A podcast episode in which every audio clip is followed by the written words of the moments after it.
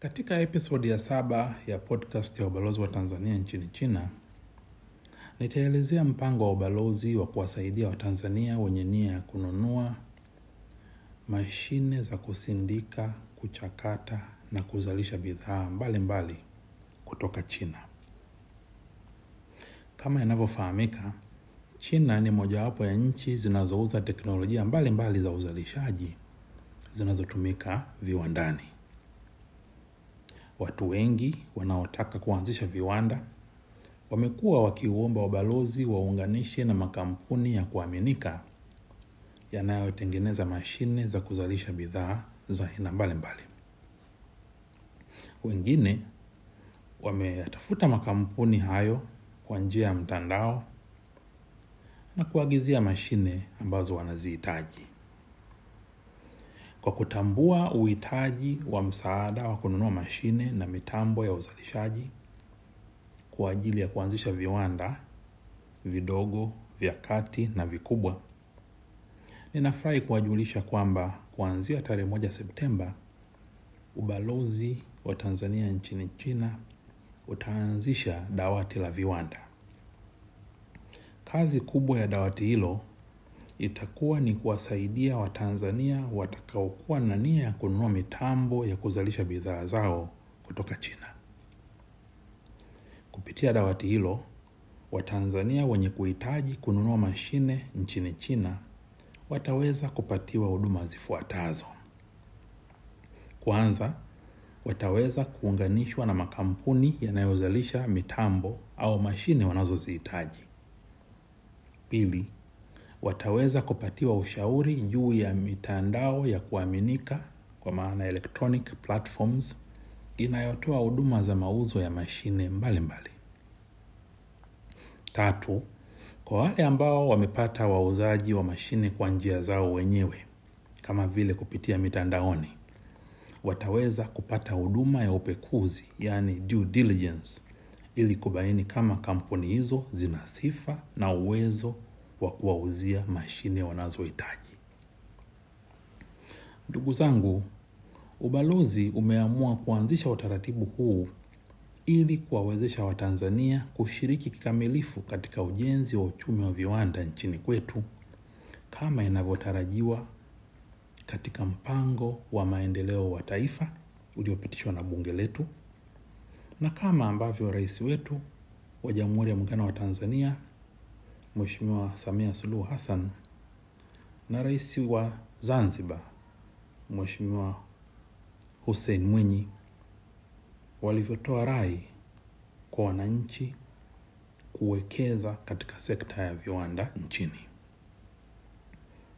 Tunaamini kabisa kwamba kwa kupitia utaratibu huo, serikali itaweza kuwasaidia Watanzania wenye nia ya kununua mashine za uzalishaji kufanikisha malengo yao kwa kupata wazalishaji wa kuaminika na wenye uwezo na uzoefu wa kuzalisha mashine za viwandani.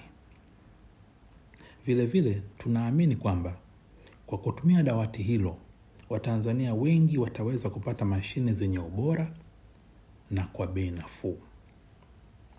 Ndugu zangu, sababu nyingine iliyotupa msukumo wa kuanzisha dawati la viwanda ni shauku yetu ya kuona kwamba bidhaa zetu tunazouza katika masoko ya ndani na nje ya nchi ikiwemo China zinakuwa zimeongezewa thamani ili nchi yetu ifaidike zaidi, tofauti na hivi sasa tunavyouza bidhaa ghafi. Kama mnavyofahamu, hivi sasa tunavyouza bidhaa ghafi ambazo hazijaongezewa thamani, tunapoteza fedha nyingi sana. Nitawapeni mfano mmoja halisi. China ni mnunuzi mkubwa wa tumbaku duniani. Hivi sasa wanaouza tumbaku ghafi katika soko la China kutoka nje wanapata malipo ya wastani wa shilingi elfu sita mia tisa na hamsini kwa kilo moja. Lakini kilo hiyo moja ikiongezewa thamani kwa maana ya kutengeneza bidhaa za tumbaku. Kilo hiyo hiyo sasa thamani yake inauzwa kwa shilingi elfu sitini na tisa na mia tano yaani tumbaku uuze kwa shilingi elfu sita mia tisa hamsini. Anayenunua anayeongezea thamani anapata elfu sitini na tisa na mia tano. Hapa maana yake tunawapa wenzetu faida maradufu na zaidi. Huku sisi tukipata manufaa kidogo. Maana yake mkulima anapata kidogo mfanyabiashara wetu anapata kidogo na serikali pia inapata kodi kidogo. Ndugu zangu mfano huu katika zao la tumbaku ni wazi upo kwenye mazao mengine tunayauza yakiwa ghafi. Iwe ni korosho iwe ni kahawa iwe ni chai iwe ni ufuta. Ndugu wananchi sababu nyingine iliyotusukuma kuanzisha dawati la viwanda ni imani yetu kwamba shughuli nyingi za kuongeza thamani malighafi zetu za kilimo mifugo na uvuvi zinaweza kufanywa na watanzania wenyewe hata bila kuhitaji wawekezaji kutoka nje. Tunachohitaji ni kuwaongoza wenye nia wajue ni mahala gani wanaweza kupata mashine nzuri za kufanya uzalishaji na wapi wanaweza kupata mitaji ya kuzinunua mashine hizo. Sisi ubalozini sasa tumeamua juhudi za kutafuta wawekezaji ziende sambamba na jitihada za kuwatafutia watanzania mashine za uzalishaji. Na nipende kuwatia moyo ndugu zangu kwenye eneo hili la uzalishaji na kuongeza thamani ya bidhaa zetu. Watanzania tunaweza kulimudu. Ninasema hivi kutokana na tulichojifunza hapa china. Sehemu kubwa ya bidhaa tunazoziona zinatoka china na kuletwa huko nyumbani. Zinatengenezwa na viwanda vidogo vidogo. Wenzetu wanavyo viwanda vya aina hii vingi sana serikali yao inachofanya ni kuweka taratibu rafiki za kuvilea viwanda vidogo vidogo kwa kutoweka masharti magumu na yasiyotekelezeka kwa wenye viwanda hivyo.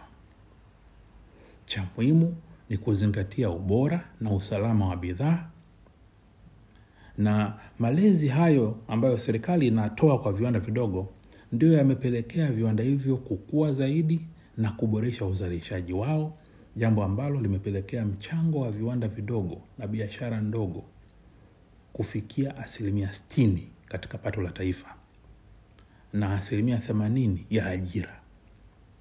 Hii ni kwa mujibu wa takwimu za mwaka 219 ndugu zangu hili ni jambo jema tunaloweza kulifanya ili nchi yetu iweze kuchochea ongezeko la viwanda vidogo vitakavyoongeza uzalishaji na kuongeza thamani ya bidhaa zetu sambamba na kuongeza fursa za ajira na ongezeko la pato la taifa. Cha msingi ni kuweka mkazo katika uanzishaji wa viwanda vidogo vinavyotengeneza bidhaa ambazo zina soko la uhakika la ndani au hata la nje ya nchi. Mojawapo ya eneo ambalo ninadhani tunaweza kulifanyia kazi kwa, ma, kwa maana ya kununua viwanda vidogo vidogo kutoka hapa china ni kwenye uzalishaji wa mafuta ya kula. Bahati nzuri nchi yetu inazalisha malighafi za aina mbalimbali zinazoweza kutumika kuzalisha mafuta ikiwemo alizeti karanga ufuta na mawese. Kwa mujibu wa takwimu za mwaka 216 mahitaji ya mafuta ya kula ya nchi yetu yalikuwa ni tani laki tano sabini elfu na uwezo wetu wa ndani wa kuzalisha mafuta ulikuwa ni tani laki moja na themanini elfu tu hivyo maana yake ni kwamba kiasi kilichobakia yaani tani laki tatu elfu tisini tuliagiza kutoka nje ya nchi tena kwa gharama kubwa ya dola za Kimarekani milioni 294.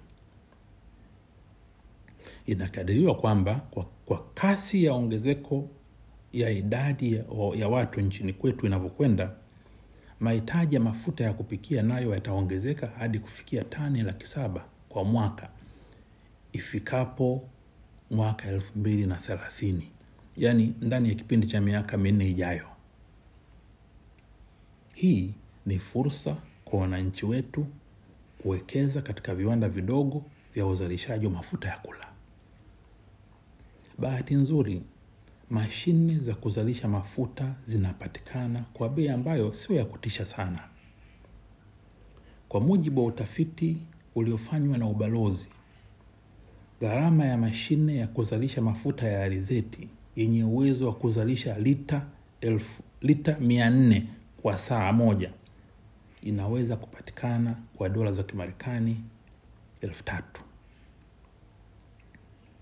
endapo mashine hiyo ikinunuliwa pamoja na accessories zake kwa ajili ya uchujaji na kuondoa uchafu, kitaalamu wanasema filtration na dewaxing, dewaxing. Gharama yake inafikia dola za Kimarekani elfu kumi. Hiyo inajumuisha hadi usafiri wa kufika Tanzania na malipo ya kodi za serikali. Ndugu zangu, mifano ya aina hii ipo katika viwanda vya kuzalisha na kusindika bidhaa nyingi kama vile korosho, mchele, vifungashio vya karatasi, matofali, rangi za nyumba, mashine za kusindika ngozi, vifungashio vya nafaka, sandarusi, misumari, mabati na kadhalika. Ndugu zangu, tunatambua kwamba kuna changamoto kubwa inayoweza kuwakabili watu wenye nia ya kuchangamkia fursa za aina hii, nayo ni ukosefu wa mitaji. Nitumie fursa hii kutoa rai kwa mabenki yetu nchini kuangalia namna ya kuanzisha dirisha la mikopo kwa ajili ya ununuzi wa viwanda vidogo vidogo. Hizi dola elfu kumi elfu tano elfu tatu elfu ishirini elfu hamsini mi naamini benki zetu zinaweza kuwa nazo kuwasaidia Watanzania waweze kununua mashine hizi na kuanza shughuli za uzalishaji.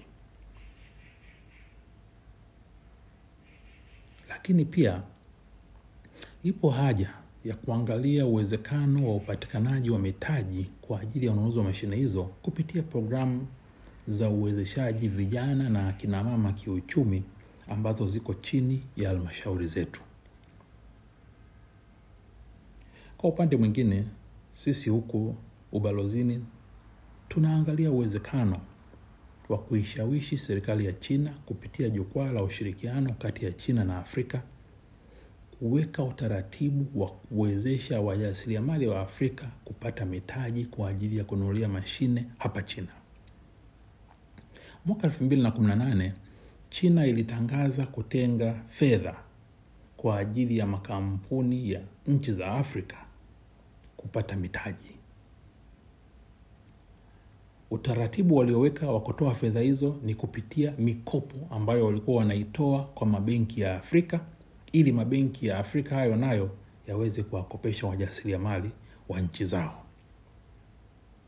Ninaamini endapo mpango huu utaendelea na serikali ya China kutoa mikopo kwa mabenki yetu, basi nitatoa rai kwa mabenki ya Tanzania yachangamkie fursa hii ili na yenyewe yaweze kuwakopesha wajasiriamali wetu kununua mashine za uzalishaji. Ninaamini kabisa kwamba tukijipanga vizuri tutafanikiwa, tutaweza. Asanteni sana kwa kunisikiliza.